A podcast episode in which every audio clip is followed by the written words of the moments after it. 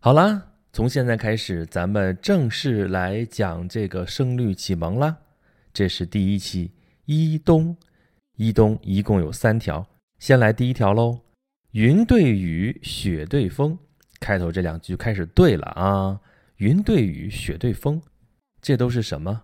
自然现象，对吧？天气状况，所以云对雨，雪对风。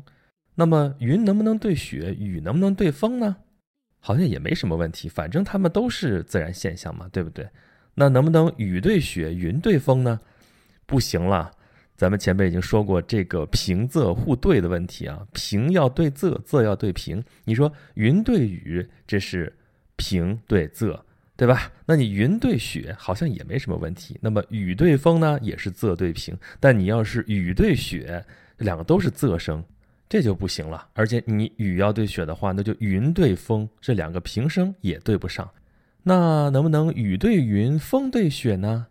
也不行啊。咱们这个整个的对句里边，不光是这一句里边云和雨对，雪和风对的问题啊，云对雨，雪对风这两句也是互对的。那最后一个字还要落在风上，为什么？因为咱们这个韵部是一东。要落在一东的这个韵上，那对于这两句来说，韵脚就是风，所以就是这句“云对雨，雪对风”。后面“晚照对晴空”，这是两个字对两个字了啊，二字对句。晚照这是两个仄声字，对晴空这两个平声字，仄对平没问题啊。晚照是什么？傍晚的阳光，夕阳西下，太阳要落山的时候。照过来的阳光就是晚照。如果有云彩的话呢，会有很漂亮的晚霞、火烧云什么的。如果没有的话呢，单单是这个夕阳就非常的美。它来对什么呢？对晴空，晴空万里，晚照对晴空。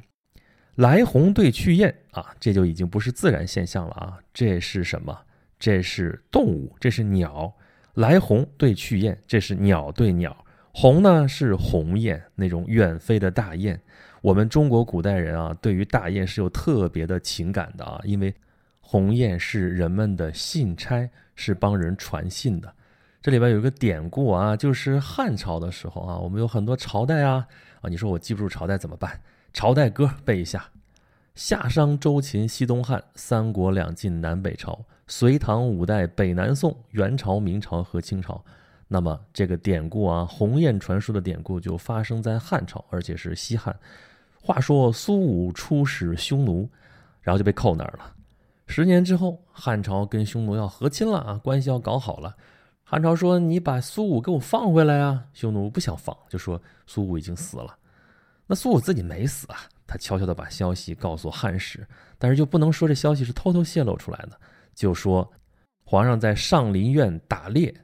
打下来一头大雁，大雁上面系着一封帛书，就是苏武写的，所以苏武没死，那匈奴也就不好再扣着苏武了啊，就把苏武给放回去了。这就是鸿雁传书的典故。所以你在诗词里面如果看到大雁，看到鸿雁啊，多半就有这层意思在。所以来鸿啊，这不是来了一只鸟那么简单啊，来了一只鸿雁。对，去雁啊，这个也是雁，这是小燕子，刚刚那是大雁啊。这两种鸟都是候鸟啊，都是有来有去啊。来鸿对去雁，这个非常的工整啊。宿鸟对鸣虫，什么是宿鸟？傍晚归巢，栖息在鸟巢当中的鸟就是宿鸟。对鸣虫啊，鸣叫的虫子。岳飞岳爷爷写过一首《小重山》啊啊，对的，他不是只写过《满江红》。《小重山》第一句“昨夜寒穷不住鸣”，这是干嘛的？就是虫子在叫。啊，宿鸟对鸣虫，下面画风又一转，三尺剑，六军弓，这是什么？这是武器，剑对弓，没问题吧？剑为什么是三尺剑啊？三尺，这个我们知道，这是长度单位，对不对？尺，过去的尺啊，比咱们现在尺要小，咱们现在是一米等于三尺，所以一尺大概是三十三公分，三十三厘米。但过去秦汉那个时候的尺大概是二十三公分，所以你可以算啊，三尺大概是有多长？七十公分吧，这差不多就是一把剑的长度。我们在古诗里面经常能看到就写三尺不写剑啊，三尺也是指代剑。那么六军弓，这指的是什么？拉弓射箭啊，这没点劲儿是拉不满这个弓的啊。你拉的劲儿越大，这个箭射出去的越远。那么六军，一军是三十斤，六军就是三六一百八十斤，一百八十斤的力气来拉满这个弓，然后射出去的这个箭就会很远。所以我们说这是六军弓，三尺箭对六军弓，岭北对江东。这又说地理了啊，两个地理概念。岭北在什么地方？这个岭啊，指的是五岭。五岭在哪儿呢？在现在广东、广西的北边，跟湖南和江西交界的地方，有五个岭，分别是越城岭、都庞岭、蒙珠岭、七天岭、大庾岭。OK，这些名字并不重要，你就知道那儿有五岭，在它的北边就叫岭北，在它南边呢就是岭南。我们说广东是代表了岭南文化，就是指的这个地方。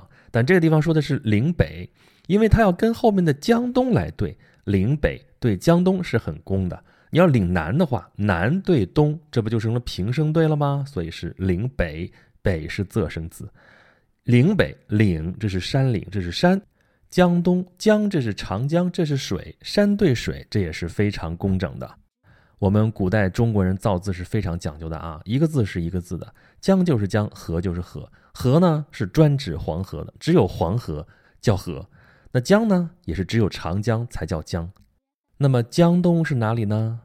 江东指的其实就是江南啊。你说到底是南还是东啊？那就说长江了。长江整体上来说是自西向东流入大海，对吧？但是它并不是在所有的江段都是这一个方向的。在长江下游的时候呢，它就拐了个小弯儿啊，偏向东北方向流了，自西南流向东北注入大海。那么这段长江，如果你顺着它的流向往下看的话，它的右手边也就是江的南岸，但同时也是在江的东边，所以它既偏东又偏南，所以你可以叫它江东，也可以叫它江南。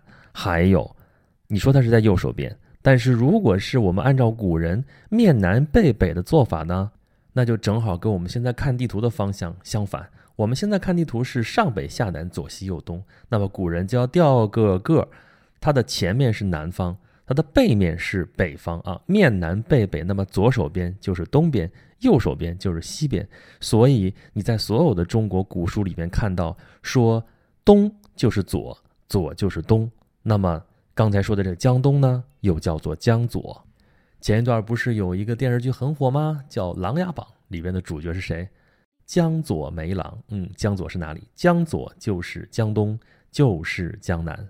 好，下面人间清暑殿，天上广寒宫，这是五个字的对句了啊。人间对天上，没意见吧？平仄也对，人间对天上，一个上一个下也对得上，没问题。清暑殿对广寒宫，宫和殿啊，过去都是皇上住的地方啊，所以宫对殿正好还是平对仄，也非常工整。那清暑殿对广寒宫，暑对寒，暑是天热的时候啊，寒是冷的时候，这也没有问题。清暑殿啊，这个也是有典故的啊，这个是在东晋的时候，东晋在哪儿呢？贝贝刚才咱们说的朝代歌。夏商周秦西东汉，三国两晋南北朝。哎，在这儿呢。三国两晋南北朝，两晋就是西晋和东晋。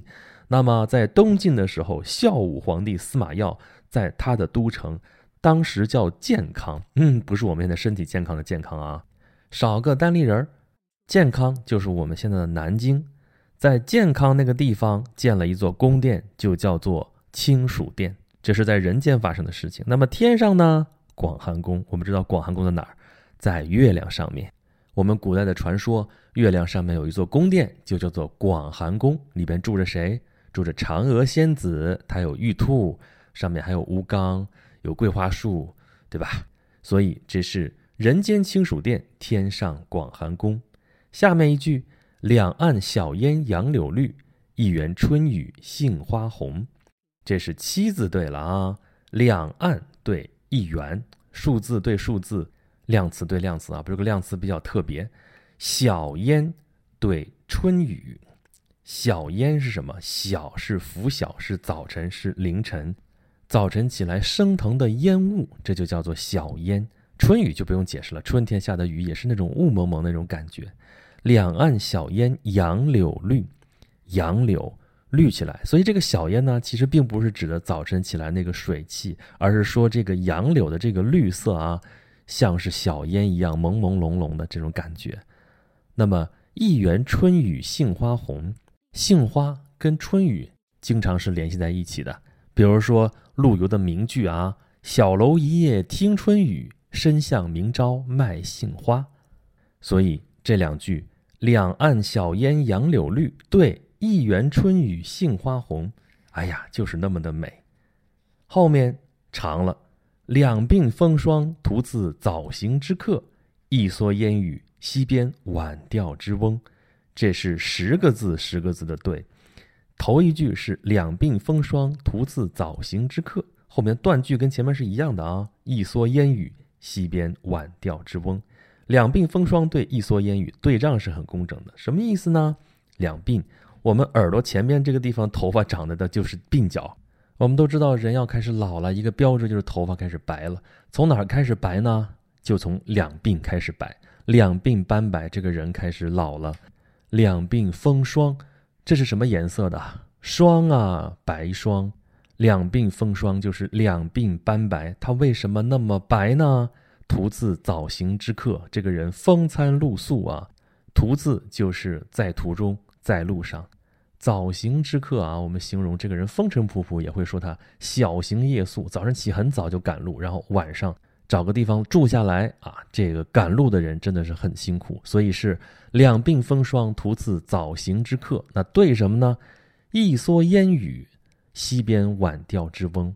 蓑衣啊，我们现在有雨衣。古代没有我们现在这样的雨衣，他用什么？用草编一个吧，这就是蓑衣。我们后面要学古诗词的话，会学到“青箬笠，绿蓑衣”，还有什么呀？“孤舟蓑笠翁，独钓寒江雪。”哎，这里边不光出现了蓑，还出现了笠。蓑是蓑衣，笠是什么？笠是斗笠，你就当它是一个尖尖的帽子吧，戴到头上也是遮风挡雨的。那么，这是一个标准的钓鱼的渔夫的打扮。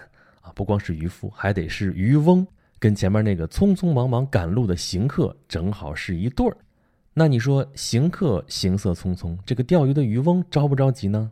哎，他没有那么着急。钓鱼嘛，要的是一个静，所以这一对儿呢，不光是这一个字一个字的能对得上，而且这个意境正好是一动一静。